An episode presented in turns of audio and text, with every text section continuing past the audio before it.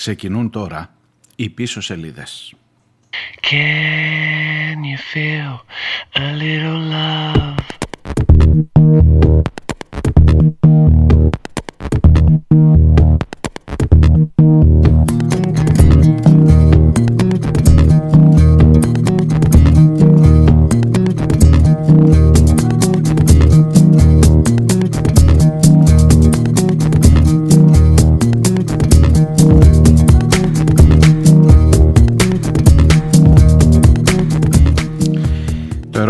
Ρητορικό. Απευθύνεται στους Μπογδάνους αυτής εδώ της κοινωνίας. Πάλι από τον Μπογδάνο ξεκινώ σήμερα. Can you feel a little love?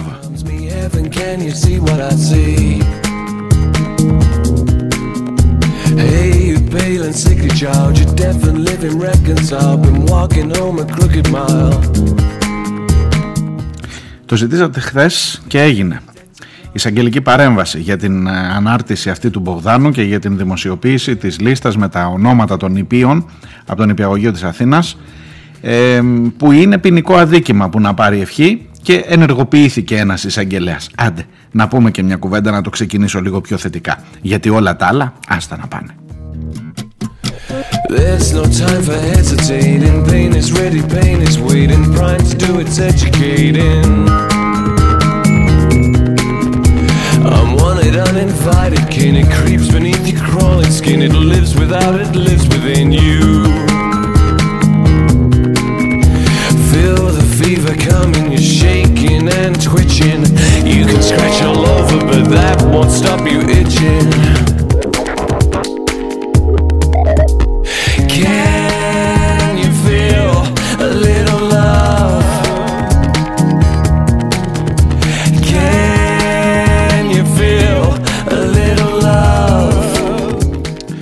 Μπορεί άραγε, ρε μπαγάσα. Θα μου πεις, θα το ρίξεις στο θέμα της αγάπης και στην κλάψα τώρα πας. Εδώ το ζήτημα είναι πολιτικό, είναι ηθικό, είναι κοινωνικό, είναι όλα μαζί. Αλλά δεν είναι ενδεχομένως ζήτημα συναισθημάτων. Κάποιος θα μπορούσε να σκεφτεί ότι ξεκινά και από εκεί. Αλλά ίσως, ίσως να έχει πολύ μεγαλύτερες προεκτάσεις. Τα λέω από χθες. Διαβάζω και στα φιλοκυβερνητικά μέσα ενημέρωσης ε, την ίδια ανάγνωση με αυτή που έκανα χθες. Ότι δεν φταίει ο Μπογδάνος. Υπάρχει ένας κόσμος. Το πρόβλημα δεν είναι στον Μπογδάνο, είναι σε αυτόν τον κόσμο που ψηφίζει τον Μπογδάνο και σε αυτόν τον κόσμο που έλκεται από τον Μπογδάνο και σε μια μετακίνηση, μετατόπιση του πολιτικού σκηνικού, ολόκληρου του πολιτικού σκηνικού προς τα ακροδεξιότερα που σε βρίσκει τόσο αμήχανο, που σε βρίσκει να συζητάς, δεν ξέρω τι παραστάσεις έχετε εκεί έξω στον δικό σας περίγυρο, σε βρίσκει να συζητάς με κόσμο στο δρόμο, με ανθρώπους δικούς σου, με ανθρώπους που δεν ήταν ακροδεξιοί, αλλά που σου λένε στο κάτω-κάτω της γραφής ρε αδερφέ, δίκιο δεν έχει δίκιο δεν έχει. Και μην βάλετε τώρα την ε, Αφροδίτη Μάνου και την Άννα Παναγιωταρέα και τη Λατινοπούλου. Μιλώ για ανθρώπους κεντρώους. Πασόκ ρε παιδί μου, πώς να σας το πω. Πασόκ. Που ήταν, πώς να σας το πω, ε, δημοκρατία, ε, το Δημοκρατικό Ηράκλειο σας καλωσορίζει. Θυμάστε κάτι ταμπέλες που μπέρανε παλιά σε αυτή την πόλη; Και σε γενικότερη αίσθηση που έχω έτσι, στην κουβέντα μέσα στην κοινωνία. Επηρεάζει πολύ κόσμο αυτή η συζήτηση και φαίνεται να πηγαίνει όλο το πολιτικό σκηνικό προς τα ακροδεξιότερα. Dream on,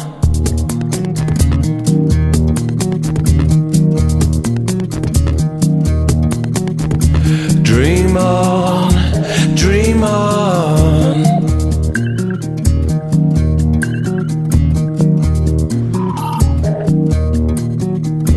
Dream on, dream on. Είμαι ο Μάριος Διονέλης. Ακούτε πίσω σελίδες. Είναι Παρασκευή, τελευταία μέρα της εβδομάδας και 17 ο Σεπτέμβριος.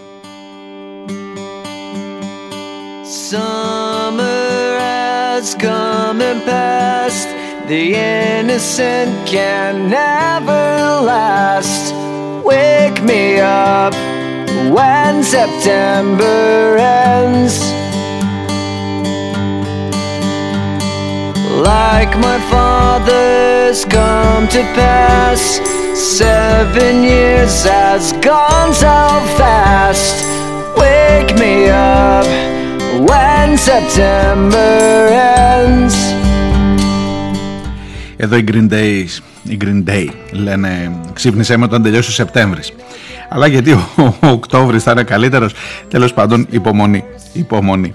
Ο Σεπτέμβρης ο αντιφασιστικός, σας θυμίζω, 18 Σεπτεμβρίου αύριο Σάββατο, είναι η μέρα, είναι η επέτειος από τη δολοφονία, επέτειος τέλος πάντων, από τη δολοφονία του Παύλου Φίσα. Σε αυτό εδώ το ίδιο θέμα είμαστε. Δεν φύγαμε καθόλου. Από τον ρατσισμό εναντίον των μεταναστόπουλων μέχρι τη δολοφονία ανθρώπων, ένας Μπογδάνος δρόμος είναι, δυστυχώς. Δεν ξέρω αν θα τα δει όλα αυτά ο εισαγγελέας. Δεν ξέρω αν για τις ε, αναρτήσεις του Μπογδάνου θα ενεργοποιηθεί ενδεχομένως και ο αντιρατσιστικός νόμος. Τι όχι; Δεν προβλέπεται, δεν προβλέπει την προτροπή σε πράξεις μίσους κλπ. Δεν είναι προτροπή σε πράξεις μίσους το να δημοσιοποιήσεις τα ονόματα των παιδιών του νηπιαγωγείου που είναι μεταναστόπουλα. Κύριε εισαγγελέα μου, αφού το πιάσατε, ελπίζω να το πιάσετε σωστά.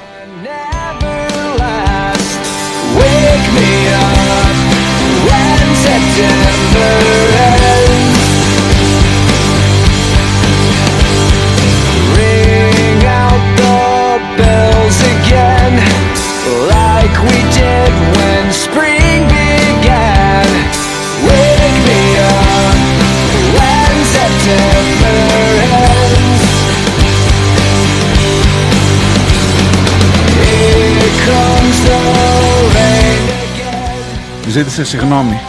Ζήτησε συγγνώμη. Ο Μπογδάνος δε. Ε, τον καλέσανε λέει για εξηγήσεις. Τον πήρανε τηλέφωνο και από τον Μαξίμου. Βγαίνουν τώρα, ξέρετε, για να το μαζέψεις λίγο όλο αυτό. Τα μισά να είναι αλήθεια πάνε να πει ότι όντως υπάρχει ένα θέμα.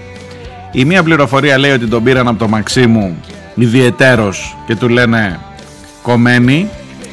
Βεβαίως δεν του είπανε κομμένα τα πόδια σου και έξω από εδώ διότι ο Μπογδάνος εκφράζει ένα κομμάτι που αν το αφήσεις να φύγει θα πάει να κάνει ακροδεξιό κόμμα δίπλα από τη Νέα Δημοκρατία. Και αυτό θα σημαίνει χαμένες ψήφους. Ήδη ο Βελόπουλος στις δημοσκοπήσεις, είχε και δημοσκόπηση χθες, ήδη ο Βελόπουλος τσιμπημένος προς τα πάνω. Ε, και δεν είναι να παίζεις με αυτά τα πράγματα, ειδικά στη δεξιά πολυκατοικία. Θέλεις και τον ακροδεξιό Μπογδάνο, θέλεις και τον κεντρό που σιγά σιγά και αυτός ακροδεξιός θα γίνει οπότε μια χαρά θα τα βρούμε στην πολυκατοικία.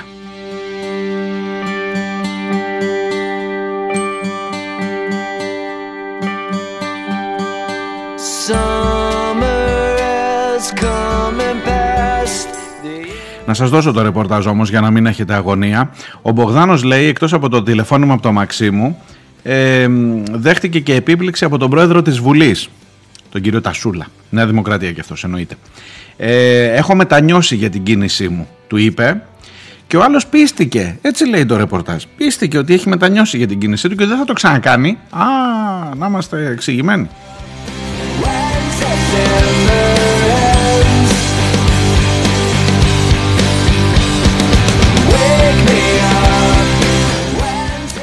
Ε, επειδή κάθε εκπομπή που σέβεται τον εαυτό της και οι πίσω σελίδες είναι μία από αυτές πρέπει να έχει ζεστό ρεπορτάζ, ζέον ρεπορτάζ, καυτό δηλαδή σας έχω αποκλειστικά τον διάλογο που έγινε μέσα στη Βουλή.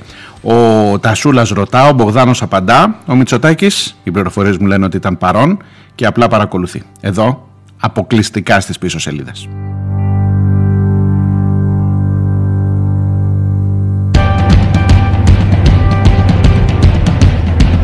Δεν μιλές ρε.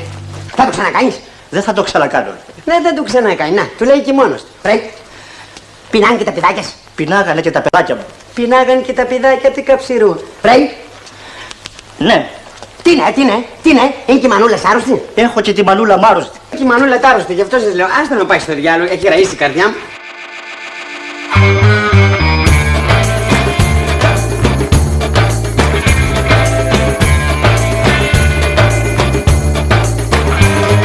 Και κάπως έτσι την έβγαλε, παιδιά, καθαρή ο Μπογδάνος. Α το να πει στο διάλογο τώρα, μου. Εντάξει, καθόμαστε, ασχολούμαστε με αυτά. Ε, και τα παιδάκια του. Ήταν η μανούλα του, ναι, όλα αυτά.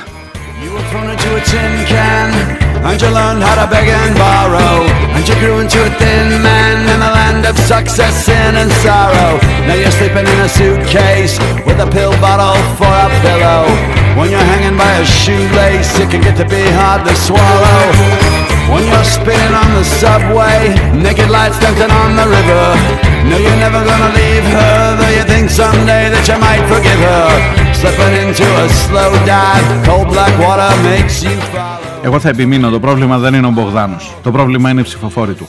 Και το πρόβλημα είναι όσοι έλκονται από την συζήτηση αυτή και όσοι προσπαθούν, ναι εγώ δεν είμαι, έχει λάθος ο Μπογδάνος, αλλά αυτό που είπε ήταν σωστό. Λοιπόν, ακόμα και αν είναι σωστό αυτό που είπε ο Μπογδάνος, ότι όντως αλλάζει η δημογραφική σύνθεση στα σχολεία της Αθήνας, ας ξεκινήσουμε από τα δικά του τα επιχειρήματα. Έλατε να μου πείτε γιατί και πώς και ποιος φταίει που αλλάζουν. Και τι κάνεις, τι έχεις να πεις εσύ και τι έχεις να πεις και ως αντιπολίτευση ενδεχομένως, γιατί και εδώ υπάρχει ένα πολύ σοβαρό θέμα. Διότι αν φοβάσαι τον περίφημο, αυτό τον περιβόητο, τον περιθρύλητο μεσαίο χώρο, κάνεις και εσύ λίγο την πάπια σε ό,τι αφορά τις λύσεις για το παρακάτω. Και θα μου επιτρέψετε τώρα, διότι καλή κριτική στον Μπογδάνο, εντάξει όλοι, ε, το είπαμε και σωστά το είπαμε. Ελπίζω και ο εισαγγελέας να κάνει τη δουλειά του. Αλλά εγώ θα περίμενα και ένα βηματάκι παραπάνω, αν δεν σας ενοχλώ και αν δεν σας στενοχωρώ λίγο, αν δεν σας ε, ζορίζω. Πώς να το πω, ρε παιδί μου. Δηλαδή, θα περίμενα από μια αντιπολίτευση, σε αυτήν ακριβώς εδώ την ώρα, ειδικά μια αριστερή αντιπολίτευση, να έρθει και να πει Σέμα, ε, παιδιά, ηθαγένεια στα σχολεία. Ο νόμος δικός της είναι, σαφώς, του ΣΥΡΙΖΑ είναι ο νόμος που ψηφίστηκε. Και που λέει με κάποιες προϋποθέσεις με το σχολείο ήδη και με αυτόν τον νόμο αποκλείονται πάρα πολλά παιδιά που γεννιούνται εδώ και που δεν μπορούν να πάρουν την ηθαγένεια. Γιατί πρέπει ο γονιός να είναι τόσα χρόνια γιατί πρέπει να έχει πάει στις τάξεις του δημοτικού. Γιατί, γιατί, γιατί, γιατί. Και μετά τον πήρε η Νέα Δημοκρατία και τον πετσόκοψε στα μέτρα της και έβαλε ένα κάρο ακόμα προϋποθέσεις και για τα παιδιά και για τους ενήλικες, τους μετανάστες. Λοιπόν εδώ σε αυτή την κρίσιμη ώρα εκεί που γίνεται η κουβέντα εγώ θα περίμενα θα μου πεις και μπα περίμενες εσύ ότι θέλεις περίμενε και το τρόλεϊ δεν έρχεται. Τέλος πάντων εγώ έχω αυτή την ώρα το μικρόφωνο για, τη δική μου, για το δικό μου μυαλό για τη δική μου γκλάβα σας μιλάω ότι κατεβάζει. Θα περίμενα να μου πεις ότι προτείνω συγκεκριμένα μέτρα, να είσαι άμεσος, να είσαι γρήγορος, να έχεις την ετοιμότητα να πεις: Εγώ προτείνω συγκεκριμένα μέτρα για αυτά τα παιδιά και να δώσεις ένα στίγμα τι εστί αριστερή πολιτική. Ακόμα και αυτή που δεν τόλμησες να κάνεις ή δεν τόλμησες να κάνεις στο μέγεθος και στην έκταση, η έκταση μάλλον αυτή είναι η πιο σωστή λέξη, που θα μπορούσες την προηγούμενη φορά που ήσουν κυβέρνηση. Και να μου βάλεις συγκεκριμένους όρους και να μου πεις: Χρειάζονται αυτοί οι άνθρωποι στην ελληνική κοινωνία. Και γιατί είναι περισσότερα τα μεταναστόπουλα από τα Ελληνόπουλα. Και γιατί δεν γεννάνε οι Ελληνίδες. Και τι κίνητρα έχεις δώσει, μια που θες να συζητήσουμε για το δημογραφικό. Ή μήπως θα καθόμαστε να ακούμε τους παπάδες που λένε να μην πάτε να δουλέψετε να κάνετε παιδιά και να καθορίζουν τι θα κάνει κάθε γυναίκα στη μήτρα της. Λοιπόν, είναι πολύ πιο βαθιά η κουβέντα από τον Μπογδάνο. Και δυστυχώς φοβάμαι ότι οι άλλες λύσεις δεν είναι ότι δεν υπάρχουν σε κανένα μυαλό. Δεν μπορώ να το σκέφτηκα εγώ τώρα και να μην το σκέφτεται κανείς, ας πούμε, μέσα στο ΣΥΡΙΖΑ. Είμαι στην αριστερά συνολικά, αν θέλετε. Εκείνο που μου δίνει την χαριστική βολή μετά τον Μπογδάνο είναι ότι φοβόμαστε όλοι αυτόν τον μεσαίο χώρο μην τυχόν και παρεξηγηθεί μην τυχόν και μας θεωρήσει τίποτα αριστερό ε, ξέρω εγώ ακραίους που θέλουμε να φέρουμε ξέρω εγώ στην Ελλάδα τους μετανάστες σοριδών και μήπως μας γράψει κάτι κακό το, το κογκλάβιο των μέσων ενημέρωσης που στηρίζουν την κυβέρνηση και ξαφνικά γυρίσει μπούμεραγκ το θέμα όλο απέναντί μας. Τα δικαιώματα των μεταναστόπουλων και τα δικαιώματα των ανθρώπων αυτών είναι στην πρώτη γραμμή της πολιτικής σου ή όχι; Με την ευκαιρία, ευκαιρία με την ε, αφορμή του Μπογδάνου έχεις μια πολύ καλή πάσα να προτείνεις; Τι θα κάνεις εσύ ρε αδερφέ όταν έρθει; Δηλαδή να μην ψηφίσω Μπογδάνο εγώ αλλά να ψηφίσω εσένα για πες μου τι, τι; Και στο τέλος τέλος χρειάζονται οι άνθρωποι αυτοί στην ελληνική κοινωνία; Είναι το μέλλον της ελληνικής κοινωνίας; Αφού καλός ή κακός κακός θα σου πω εγώ δεν γεννούν οι Ελληνίδες και γιατί δεν έχουν τις δυνατότητες, γιατί δεν έχουν ποιος να τους κρατήσει τα παιδιά, γιατί δεν φροντίζεις να έχεις πρωτοβάθμια φροντίδα σε όλες τις ε, οικογένειες. Και μετά μου κάθεσε και μου αναρωτιέσαι, φταίει ο μετανάστης που ήρθε και το παιδί του πάει στον υπηαγωγείο. Και αφήνεις τον Μπογδάνο να κάνει παιχνίδι και αφήνεις και όλο τον κόσμο που είναι δίπλα από τον Μπογδάνο. Δεν είναι Μπογδάνος, είναι κέντρο ρε παιδί μου, Πασόκ, πώς να σου το πω. Είναι σε αυτό το δημοκρατικό χώρο, την μεγάλη δημοκρατική παράταξη που έλεγε και ο συγχωρεμένος, ο Ανδρέας. Είναι εκεί και έρχεται να σου πει εντάξει, εντάξει, λάθος που δημοσιοποίησε τα ονόματα, αλλά το πρόβλημα υπάρχει. Δεν είναι πρόβλημα ρε είναι ευλογία ότι έχεις παιδιά που θέλουν να έρθουν εδώ, που μεγαλώνουν, που παράγουν σε αυτή τη χώρα, που δουλεύουν. Η ευλογία είναι μόνο αν λέγεται άντε το κούμπο.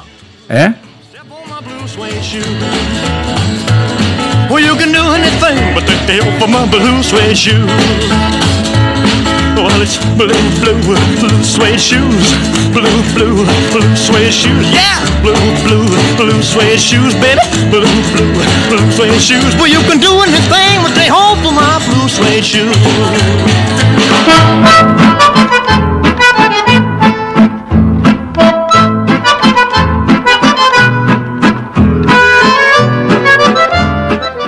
Την έκανε τη ρελάνς ο Μητσοτάκης εχθές. Ενώ όλοι συζητούσαμε για τον Μπογδάνο, αυτός έκανε τιμητική πολιτογράφηση στην μητέρα και στον αδερφό του Γιάννη Αντετοκούμπο. Που αν θυμάστε τον ε, είχε κάνει Έλληνα ο Σαμαράς τότε που βλέπαμε ότι θα πάει στα drafts της Νέας Υόρκης, της, ε, των Ηνωμένων Πολιτείων γενικά, για να ε, κριθεί και φαινόταν ότι έχει ταλέντο για το NBA και ήταν και ντροπή να τον έχεις εσύ πρόσφυγα κυνηγημένο που πουλούσε CD και τον βάραγε η αστυνομία στο δρόμο. Ε, τον έκανες Έλληνα να πάει ως Έλληνας εκεί. Και αυτός στο αναγνωρίζει και στο ανταποδίδει μέχρι και σήμερα ακόμα. Ωραία ο Γιάννης. Οι άλλοι, οι άλλοι Γιάννηδες που είναι σήμερα που τους γράφει σήμερα τον επόμενο Γιάννη που θα σε δοξάσει να σε πάρει ευχή τον ε, ε, δείχνει με το δάχτυλο ο Μπογδάνος και λέει πάει στον υπηαγωγείο το δικό μου ρε και μου λερώνει τον υπηαγωγείο. Και είναι ο επόμενος που θα τον κάνεις πολιτογραφημένο Έλληνα τιμητικά επειδή θα διακριθεί ξέρω εγώ στο πινκ πονκ λοιπόν δεν γίνεται δεν γίνεται να έχεις δύο μέτρα και δύο σταθμά.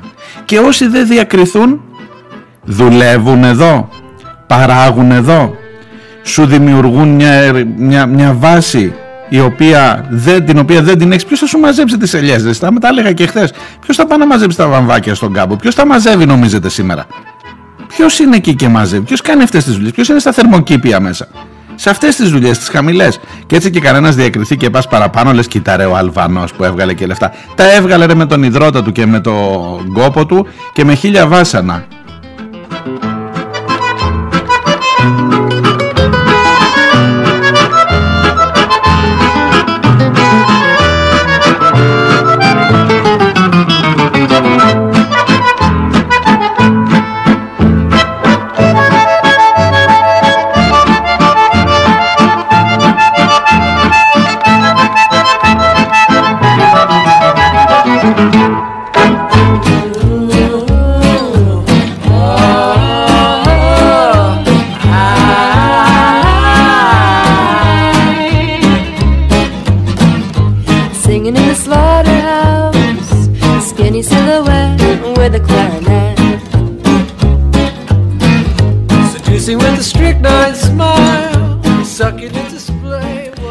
Για δείτε με αυτά τα δεδομένα μετά τη ΔΕΘ και με τις παροχές Μητσοτάκη και με όλα όσα ζήσαμε χθες δημοσκόπηση. Θα μου πεις τώρα κάθεσαι και πιστεύεις στις δημοσκοπήσεις. Δίνουν μία, πώς το λένε, φωτογραφία της στιγμής. Καλά, δίνουν μία στημένη φωτογραφία της στιγμής, πολλές φορές. Είναι αυτό που θέλουν να απαντηθεί ο πελάτης, αυτό που θέλει να απαντηθεί ο πελάτης, αυτό που λέει η δημοσκόπηση. Αλλά, εν πάση περιπτώσει, αν θέλεις οπωσδήποτε να τις πάρεις της μετρητής, εγώ σου λέω, χθες έλεγα, να, παρόλα αυτά, παρά τους Μπογδάνους, παρά τον Πλεύρη, παρά τον Άδωνη, παρά τον Βορύδη, παρά, παρά, παρά όλα αυτά που ζούμε, 15 μονάδες μπροστά. Τώρα είναι 12 μονάδες. Να πεις ότι αυτό είναι και ενδεχομένως ε, θετικό; Γιατί, γιατί θεωρείς ότι είναι καλύτερα που ανεβαίνει ο ΣΥΡΙΖΑ; Για μισό λεπτό να, να συζητήσουμε, για μισό λεπτό να το βάλουμε κάτω. Ποιος είναι ο δεξιός και ακροδεξιός χώρος, άσε την ψηφίσεις, ψήφισε ό,τι τραβάει η καρδούρα. Δώσου που εγώ τι να ψηφίσεις. Ποιος είναι ο δεξιός και ο ακροδεξιός χώρος που αυτή τη στιγμή εκφράζονται σε έναν πολιτικό φορέα που λέγεται Νέα Δημοκρατία και προσπαθεί να τα συγκρατήσει όλα μαζί με στην πολυκατοικία αυτή; Και ποιος είναι εκείνος ο κεντρό χώρος, Νέα Δημοκρατία, αναγωγή στα έγκυρα 37,8%. ΣΥΡΙΖΑ και ΠΑΣΟΚ Κινάλ 25,926 και 7,7 μας πάει στο 33-34%. Προσέξτε, 38 σχεδόν της 100 ο ένας χώρος, 34% ο άλλος χώρος, ο κεντροαριστερός, ο μεσαίος δε.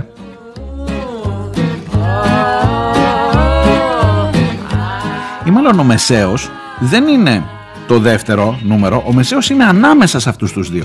Ένα κομμάτι της κοινωνίας που μπορεί με πάρα πολύ μεγάλη ευκολία, με πάρα πολύ μεγάλη ευκολία, στην μία εκλογική διαδικασία να ψηφίσει Νέα Δημοκρατία, δηλαδή Μπογδάνο, και στην άλλη εκλογική διαδικασία, επειδή κάτι τους στράβωσε, κάπου του είδε, του μειώθηκε η σύνταξη, κάπου έφτασε στα προσωπικά του συμφέροντα κάτι που χάσαμε, κάτι, κάτι τους στράβωσε σε όλη αυτή τη διαδικασία, να ψηφίσει μια χαρά, ας πούμε, τι να σου πω, ξέρω εγώ, ε, πάνω λάμπρου που ήταν με τα δικαιώματα, θυμάστε και με τα αυτό, και τα Σία Χριστοδουλοπούλου που έλεγε ε, στο, που ήταν η, η αναπληρώτρια υπουργός για τα θέματα των μεταναστών τότε. Επί των ημερών της έγινε ο νόμος για την Ιθαγένεια. Να θυμάστε. Μπορεί ένας ψηφοφόρος αυτή τη στιγμή να ψηφίσει τα δύο αυτά πράγματα από τη μία εκλογή στην άλλη. Αυτός ακριβώς είναι ο μεσαίος χώρος. Ένας χώρος που όλοι τον χαϊδεύουν, τον ταχταρίζουν, μην τυχόν και ε, του πέσει η πιπίλα, αλλά είναι ένας χώρος που μια χαρά μπορεί να χαρακτηριστεί και όπου φυσάει ο άνεμος και ό,τι μας γουστάρει στην κάθε συγκεκριμένη περίπτωση και είναι αυτός που έχει και την επίγνωση ότι καθορίζει τα πράγματα. Εκεί λοιπόν απευθύνεται ο Μπογδάνος και από εκεί τραβάει κόσμο για να τον πάει προς τα ακροδεξιά. Εσύ από την άλλη μεριά πού θα τον πας; Με ποιο, με ποιο ε, πρόταγμα, τι έχεις να μου πεις; Έχεις να μου πεις τίποτα στρογγυλεμένα πράγματα ότι εντάξει μην τους πολυστενοχωρήσουμε, μην μας πούνε και ε, ακροαριστερούς, μην μας πούνε και κομμουνιστές, πα, πα, πα, Παναγία μου.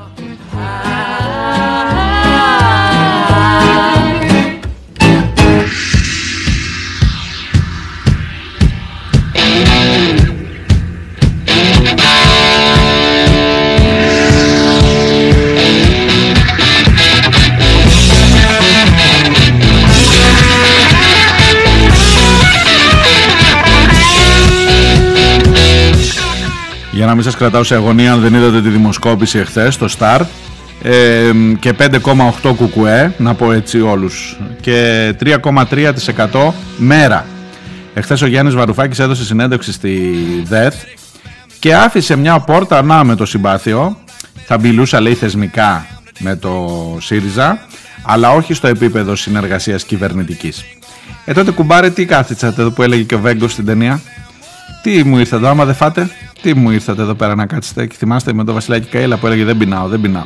Και λέει η μάνα, άμα δεν φάσεις δεν τρώγω. Και λέει και ο πατέρας ούτε εγώ θα φάω. Ε, τότε λέει και ο Βέγκο, τι μου ήρθατε εδώ στο στέτο.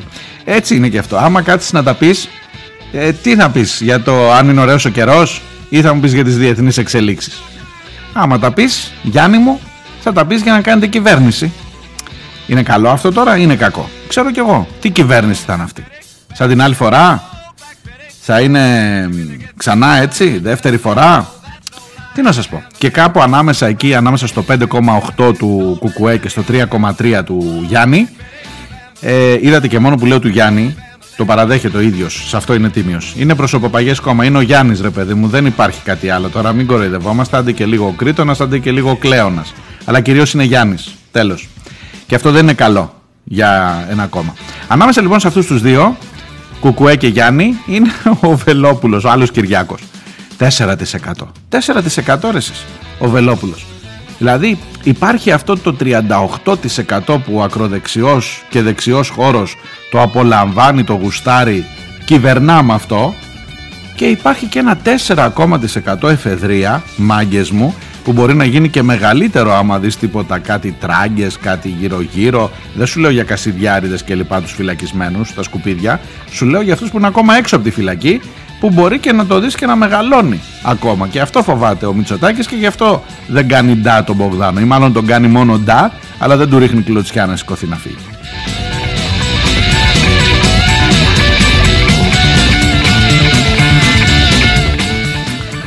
Διάλειμμα και έχω να σας πω ότι πήγε χθες ένα σχολείο, το είδατε φαντάζομαι, ή το είδατε σε sites, στα κάνα YouTube, κάνα τέτοιο, δεν νομίζω να το είδατε στην τηλεόραση. Πήγε ο Θεόφοβος, είχε ένα σχολείο και αφού τους χαιρέτησε, στο τέλος τους είπε καλό καλοκαίρι. Ε, να σε πάρει, να σε πάρει δε, μερικές φορές, δε, όχι μερικές φορές, πολλές φορές, αλλά μερικές φορές και εγώ απορώ, και εγώ απορώ, τι να πω, θα, θα σας τα πω και μετά.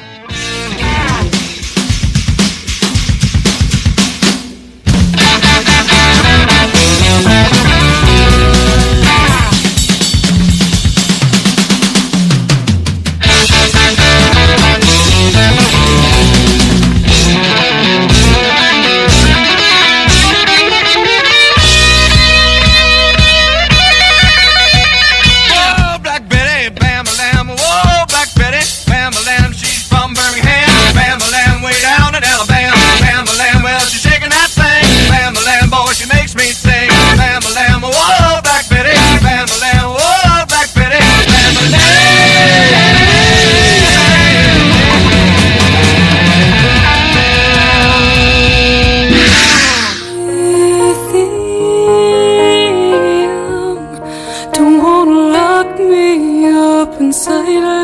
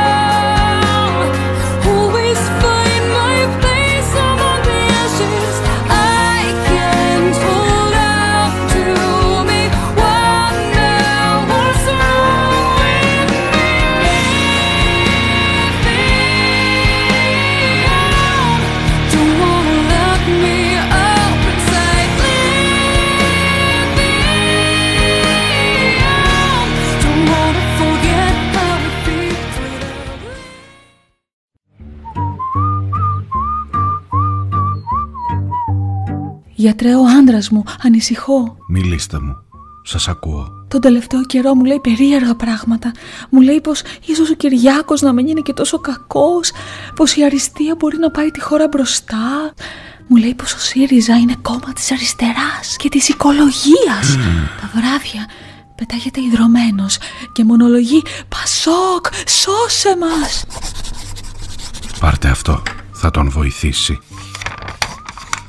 πίσω σελίδες. Μία ώρα κάθε μέρα. Δευτέρα με Παρασκευή. Όλα θα πάνε καλά.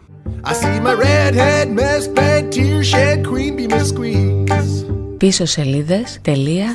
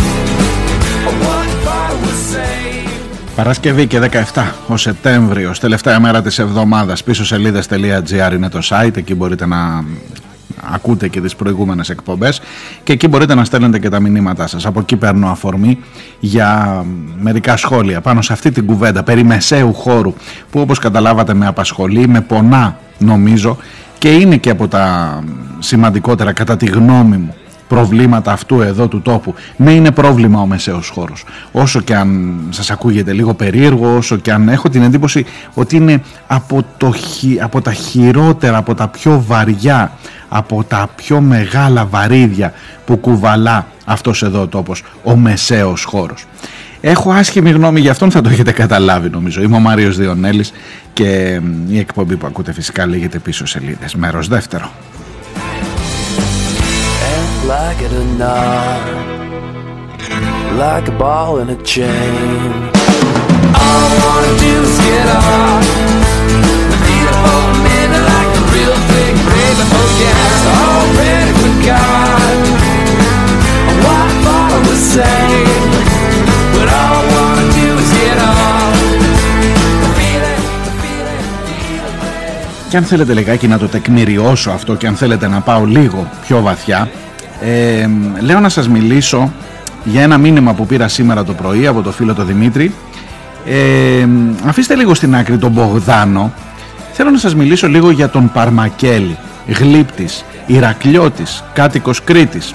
Γλύπτης από τους ε, διασημότερους, από τους, ε, αυτούς που λέμε ανθρώπους της τέχνης του πνεύματος, ακαδημαϊκός πια ο Γιάννης Παρμακέλης. Δικά του έργα, δικά του έργα ε, έχουν αποτυπώσει, έχουν χαρακτηρίσει μεγάλες στιγμές, μεγάλες ε, επίσης θηριωδίες που πέρασε αυτός εδώ ο τόπος. Είναι οι μέρες της επαιτίου από το ολοκαύτωμα της Βιάνου που συζητάμε τώρα τον, ε, στα μέσα Σεπτέμβρη και το γλυπτό στα αμυρά, το γλυπτό είναι δικό του, του Γιάννη Παρμακέλη, αυτό που θυμίζει τους ε, ανθρώπους που έχασαν τη ζωή τους, τους ε, ναζί που σκότωσαν, που κυριολεκτικά ισοπαίδωσαν στην, ε, στο πέρασμά τους την ε, Βιάνο και άλλες φυσικά περιοχές και της Κρήτης και όλης της Ελλάδας. Ο Παρμακέλης λοιπόν είναι αυτός που έδωσε το στίγμα με τα έργα του. Ο Παρμακέλης είναι αυτός που έχει κάνει το μνημείο των Μικρασιατών για άλλη τεράστια σελίδα στην ελληνική ιστορία. Ο Παρμακέλης είναι αυτός που αν έρθετε στο Ηράκλειο θα δείτε το άγαλμα του Ερωτόκριτου και, τους, και της Αρετούσας στην πλατεία Κορνάρου. Είναι αυτός που θα δείτε το άγαλμά του, το, το μνημείο στο, των 18 Άγγλων στην είσοδο, απέναντι ακριβώς από τον Κούλες, στο λιμάνι του Ηρακλείου. Εν πάση περιπτώσει δεν χρειάζεται εμένα να κάνω συστάσεις ο Γιάννης Παρμακέλης, αλλά χρειάζεται να τονίσω ότι ο Γιάννης Παρμακέλης είναι μεταξύ των ομοφοβικών ανθρώπων του πνεύματος, της τέχνης, των γραμμάτων και του στρατού που υπογράφουν το κείμενο των 160 υποτίθεται λογίων που αντιτίθενται στα δικαιώματα των λεσβιών, των ομοφιλόφιλων και των ομοφοβικών αυτής εδώ τι- και των ε, αμφιφιλόφιλων συγγνώμη, που είναι ομοφοβικοί και αντιτίθεται στα δικαιώματα μιας μερίδας ανθρώπων σε αυτήν εδώ τη χώρα.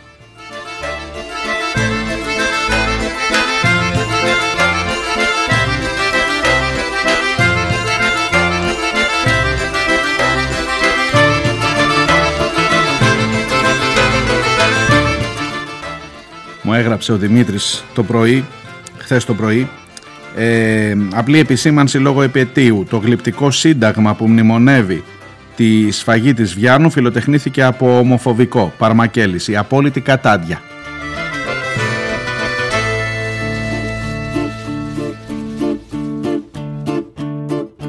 Не буду пудриться, белиться, не буду кудри Θέλετε να εξηγηθώ λίγο καλύτερα; Γιατί αυτός ο χώρος, γιατί αυτός ο κόσμος που υποτίθεται ότι τη μία φορά συναντιέσαι μαζί του στην ιστορική μνήμη, για παράδειγμα, κατά του φασισμού, για παράδειγμα. Και δεν αμφισβητώ τα όσα έχει στο μυαλό του, όσα είχε στο μυαλό του όταν έκανε το μνημείο της Βιάνου και το τι συμβόλισε το μνημείο της Βιάνου εναντίον του φασισμού. Έλα όμως που ο ίδιος άνθρωπος μπορεί να βάλει την υπογραφούλα του και να μην έχει διαψεύσει μέχρι στιγμής όπως έκαναν άλλοι ότι είναι όντως η δική του υπογραφή αυτή από κάτω σε ένα κείμενο που λέει ότι δεν μπορεί όλοι να έχουμε τα ίσα δικαιώματα, τα ίδια δικαιώματα σε αυτήν εδώ, σε αυτόν εδώ τον τόπο. Ειδικά όσοι έχουν διαφορετικό σεξουαλικό προσανατολισμό. Και αν σας φαίνεται περίεργο, καθίστε να σας το διαβάσω.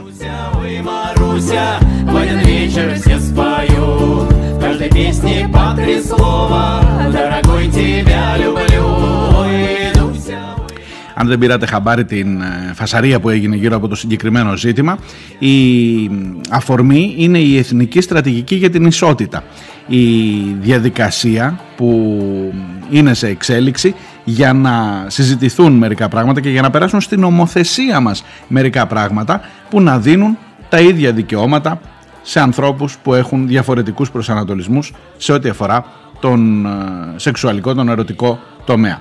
Σας σοκάρει όλο αυτό; Το Γιάννη Παρμακέλη τον σόκαρε, προφανώς μαζί με άλλους 159 ε, κατασκευαστές συνειδήσεων.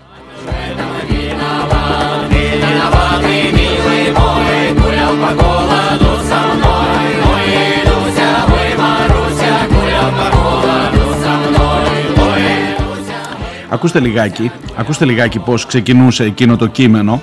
Η χώρα μας αντιμετωπίζει οξύτατο δημογραφικό πρόβλημα. Οπ, σας θυμίζει κάτι αυτό, μήπως σας θυμίζει κάτι από Μπογδάνο αυτό; Και είναι Παρμακέλης, δεν είναι Μπογδάνος. Η χώρα μας λοιπόν αντιμετωπίζει οξύτατο δημογραφικό πρόβλημα και θα έπρεπε να έχει ως πρώτη της μέρημνα την ενίσχυση της ελληνικής οικογένειας και την αύξηση των γεννήσεων. Να το παιδί μου, σε λίγο έρχεται και το άλλο, όχι με τους μετανάστες. Εμείς πάμε αλλού τώρα. Αντί αυτού όμως παρατηρούμε με ανησυχία να εξαγγέλλονται και να προωθούνται νομι- νομοθετικές πρωτοβουλίες στο όνομα ενός αμφιλεγόμενου και καταχρηστικού δικαιωματισμού που έρχονται σε αντίθεση με το δημόσιο αίσθημα, τα ήθη και τις εθνικές μας, με κεφαλαίο το εθνικές μας, παραδόσεις που διαχρονικά αποτελούν τα κρατεά θεμέλια της συνέχειας επιβίωσης και προοπτικής του ελληνισμού, επίσης με κεφαλαίο ε. Τελευταία λέει συγκροτήθηκε επιτροπή για τη διαμόρφωση εθνικής στρατηγικής ισότητας μεταξύ ετερόφιλων και ομοφύλων. Αυτό είναι που έχει ενοχλήσει. Η εθνική στρατηγική ισότητας μεταξύ ετεροφύλων και ομοφύλων. Σε τι ακριβώς λέει θα συνίσταται αυτή η ισότητα μεταξύ αφενός αφανδρός και γυναικός που οδηγεί στη δημιουργία του βασικού κοινωνικού πυρήνα της οικογένειας και στη φυσική αναπαραγωγή. Αφετέρου δε μεταξύ ομοφύλων ατόμων. Η κοινωνική αποδοχή ομοφύλων προτιμήσεων είναι δεδομένη ως ελευθερία βουλήσεως του ατόμου και όχι ως θέμα πολιτικής ή διαπαιδαγώγησης, λέει ο Παρμακέλης και άλλοι 159.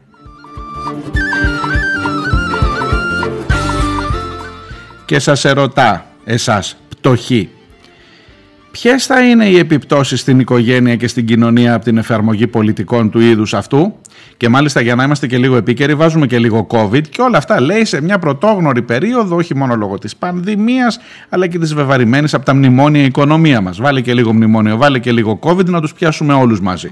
Ο κεντρός χώρος παιδιά με αυτά τα πράγματα, πώς να σας το πω, για να μην πω την κακιά τη λέξη, τα αιμοφόρα αγγεία στα, ε, ξέρετε, δουλεύουν ε, υπερορίες, στα αιμοφόρα αγκία, στα, ξέρετε, άντε, άντε.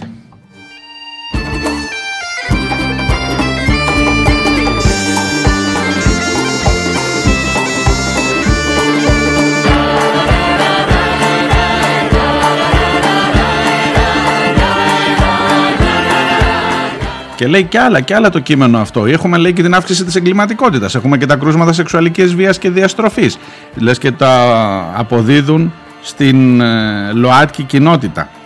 Το διαχωρισμό σε εμβολιαστέντες και ανεμβολίας τους. Τις πρωτόγνωρες καταστροφικές πυρκαγιές. Όλα μέσα, παιδιά. Όλα μέσα για να πούμε κατά της στρατηγικής ισότητας μεταξύ ετερόφιλων και ομόφυλων.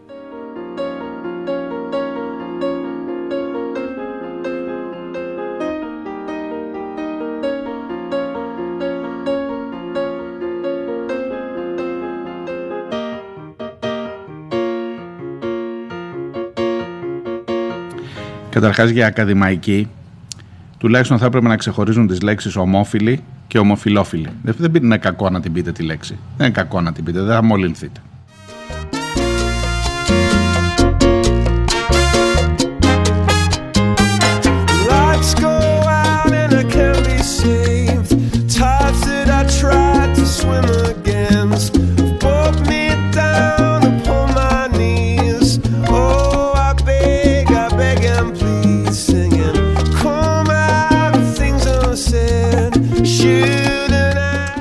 I? Κάτι πρέπει να έχει πάρει το αυτί τους και για το μάθημα της σεξουαλικής αγωγής στα νηπιαγωγεία. Θυμάστε σε άλλες εκπομπές το έχω αναφέρει ότι κάποιες νηπιαγωγούς τις καθίσαν στο σκαμνί ενώ τις βράβευαν σε όλη την Ευρώπη και σε όλο τον κόσμο για το πρωτοποριακό τους πρόγραμμα ώστε να μαθαίνουν τα, παιδιά, τα παιδάκια να μην λένε πουλάκια και άλλα πετούμενα και να λένε εδίο και πέος. Ε, Εμείς τις πηγαίναμε και τις βάζαμε γιατί λέει έπαθε ψυχολογικά προβλήματα ένα παιδί. Στα Χανιά έγινε αυτό και οι γονείς πήγαν και τις κάτσανε στο σκαμνί τις δασκάλες, επειδή τους είπανε κακές λέξεις. Λοιπόν, ε, και αυτό το έχουν πιάσει οι μπαγάσιδες αυτοί οι 160 μεταξύ τους και ο Παρμακέλης. Μαθαίνουμε, λέει, ότι υπάρχει πρόθεση και το πνεύμα να μεταφερθεί και στον ευαίσθητο χώρο της παιδείας και μάλιστα από τον υπηαγωγείο και το δημοτικό για λόγους υποτιθέμενης διαπαιδαγωγήσεως σεξουαλικής και αυτό μας προκαλεί ακόμα μεγαλύτερη ανησυχία του γλύπτη, του Παρμακέλη, ναι.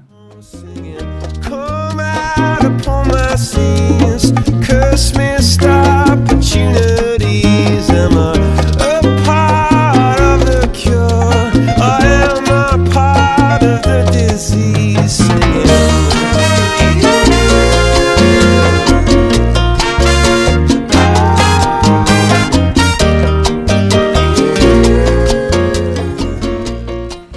στις υπογραφές εκτός από τον Μπαρμακέλη εκτός από τον Θανάση Βαλτινό συγγραφέα ακαδημαϊκό και πρώην πρόεδρο της Ακαδημίας Αθηνών που διέψευσε ότι έβαλε την υπογραφή του υπάρχουν ε, ακόμα ένα σωρό ε, ακαδημαϊκοί ε, καθηγητές του Πανεπιστημίου Αθηνών, του Πολυτεχνείου ε, πολλοί ναύαρχοι, πτέραρχοι, αντιστράτηγοι, εναποστρατεία κλπ. Λίμωνο και γενικά τι να σας πω τώρα από τον πρόεδρο του Φιλολογικού Συλλόγου Παρνασσός μέχρι τον πρόεδρο του Κυνηγετικού Συλλόγου Θεσσαλονίκης. Και μέχρι, τι, τι να σας πω τώρα, χαμός, ένας, ε, ένα κατεβατό από ανθρώπους έτσι που έχουν ένα, ένα πώς να σας το πω, μια, μια αναγνώριση υποτίθεται στην ελληνική κοινωνία ε, και οι οποίοι στρέφονται κατά του να έχουν τα ίσα δικαιώματα, όχι να έχουν τα ίσα δικαιώματα, κατά του να υπάρχει επιτροπή που να συζητά για τα δικαιώματα των ετεροφιλόφιλων και των ομοφιλόφιλων ταυτόχρονα. Κακά πράγματα αυτά παιδιά. Λοιπόν αυτοί οι άνθρωποι θα μου πεις τώρα τα βάλες με τον ε, Παρμακέλη μου κάνει εντύπωση μου κάνει εντύπωση και λέω ότι από τον Μπογδάνο μέχρι τον Παρμακέλη είναι ένας δρόμος που διανύεται πάρα πολύ γρήγορα. Γιατί ο Παρμακέλης, ο Μπογδάνος ξέρω πολύ καλά τι συμβολίζει και ξέρω από την αρχή με τι έχω να κάνω. Κατά μία έννοια, ίσως να είναι και πιο ακίνδυνος ο Μπογδάνος. Ο Παρμακέλης όμως και άλλοι τέτοιου είδους λόγοι ή εν πάση περιπτώσει άνθρωποι του πνεύματος των γραμμάτων, άνθρωποι που μπορεί να έχουν μία απεύθυνση, μία απήχηση και σε κόσμο που δεν είναι μπογδανοποιημένος, είναι πιο επικίνδυνοι τελικά.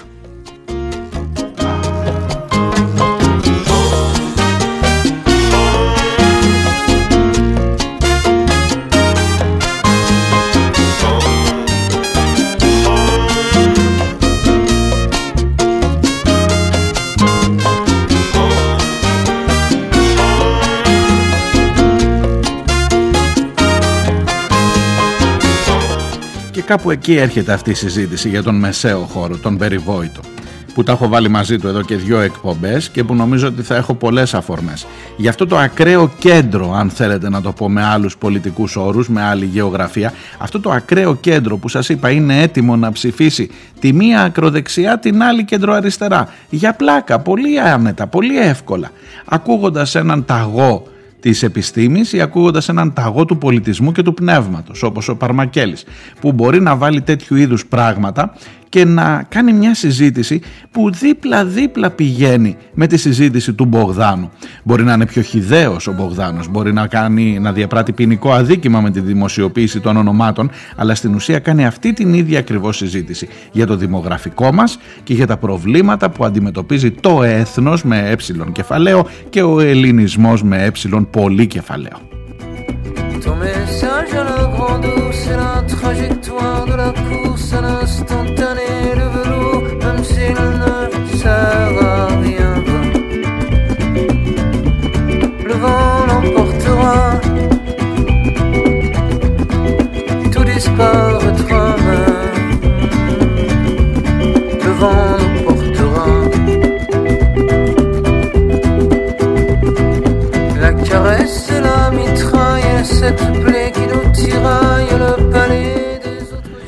Σκεφτείτε και αυτά όταν θα βρεθείτε στα εξαιρετικά και σπουδαία έργα του Ιωάννη Παρμακελή κατά τα άλλα και στην Αρετούσα. Μέχρι την Καβάλα έχει φτάσει λέει οι, ε, έχουν φτάσει τα έργα του και ε, κοσμούν δημόσιους χώρους σε πάρα πολλές πόλεις της Ελλάδας.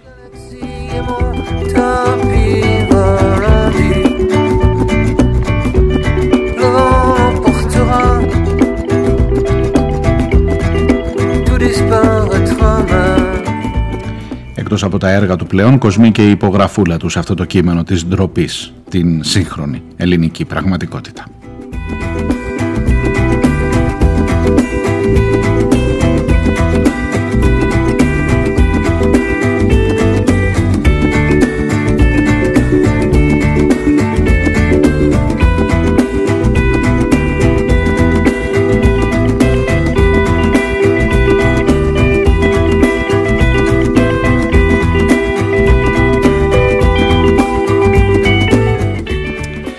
Ξεκίνησα στο τέλος του πρώτου μέρους και το άφησα στη μέση γιατί έπιασα τον Παρμακέλη να σας λέω για το Μητσοτάκι.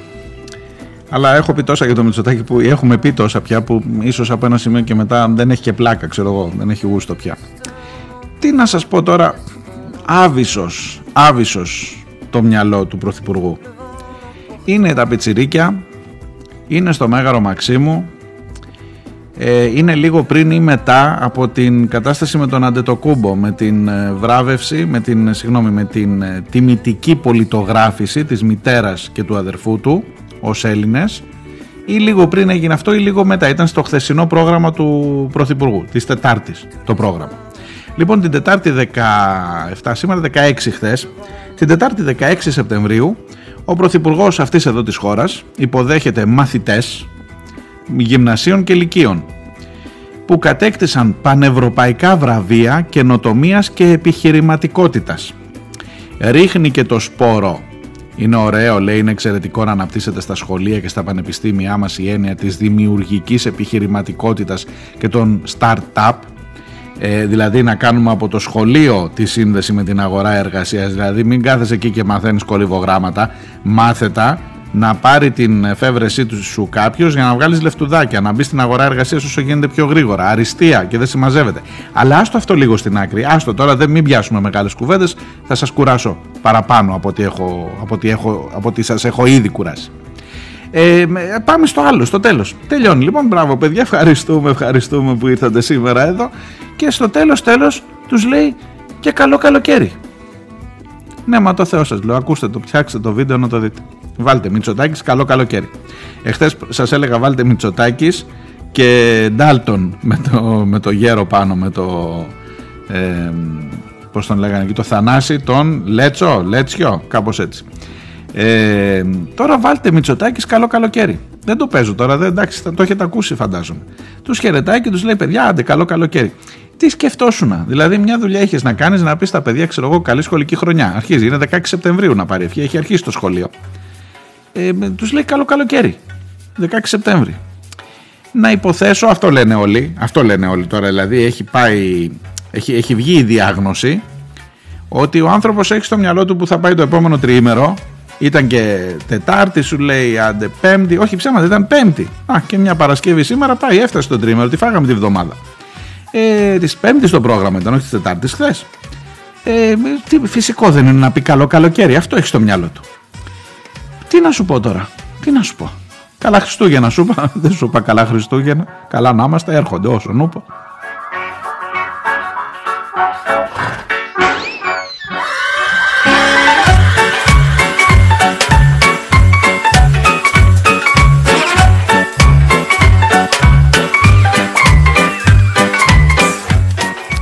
Αυτό που χλιμίντρισε ήταν το άλογο του Ντάλτον εκεί από το Δαμάσι.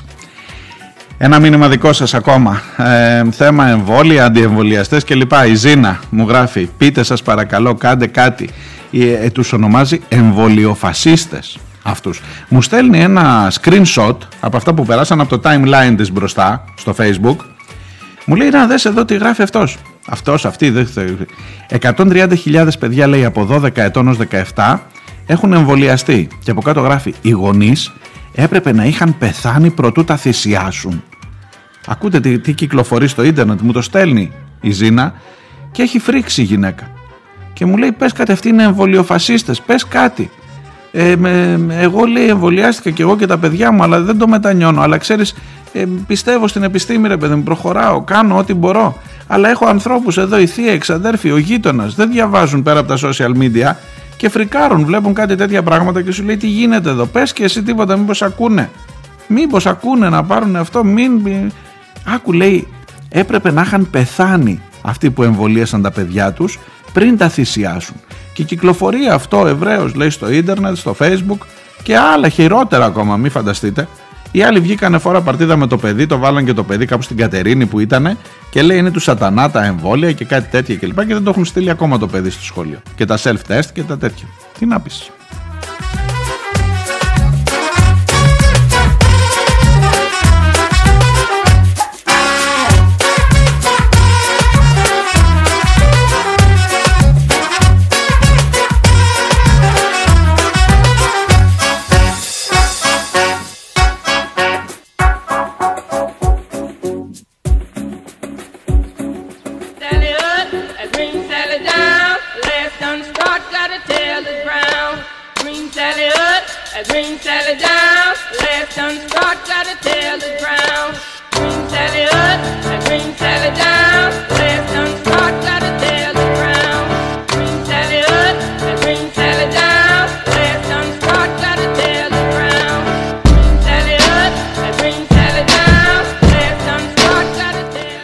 Τσιτσιπάς να ξέρετε είναι στην Ελλάδα, είναι στο Ηράκλειο και μ, θα συμμετάσχει σε κάτι ένα τουρνουά, κάτι τέλος πάντων. Ελπίζω να παίξει καλά, ελπίζω να μην, δηλαδή να βγάλει τη ρακέτα, να κάνει ό,τι πρέπει με τα μπαλάκια, να μην ε, μιλήσει πολύ γιατί θα έχουμε άλλα. Στέφανε, άστο. Άστο. Χτύπα καλύτερα εκεί τα μπαλάκια, αυτό το κάνει μια χαρά. Μια χαρά. Και εξαιρετικά δηλαδή, όχι μια χαρά απλά. Ε, το άλλο, το Sprechen που λένε και στη Γερμανία, άστο, άστο δεν πειράζει.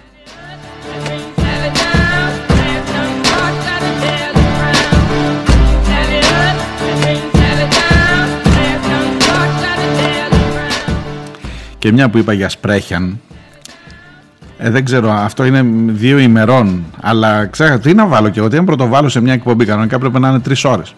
Ε, η Μέρκελ λέει, τώρα που φεύγει, σε δύο εβδομάδες φεύγει η Μέρκελ. Την ξεχνάμε, πάει.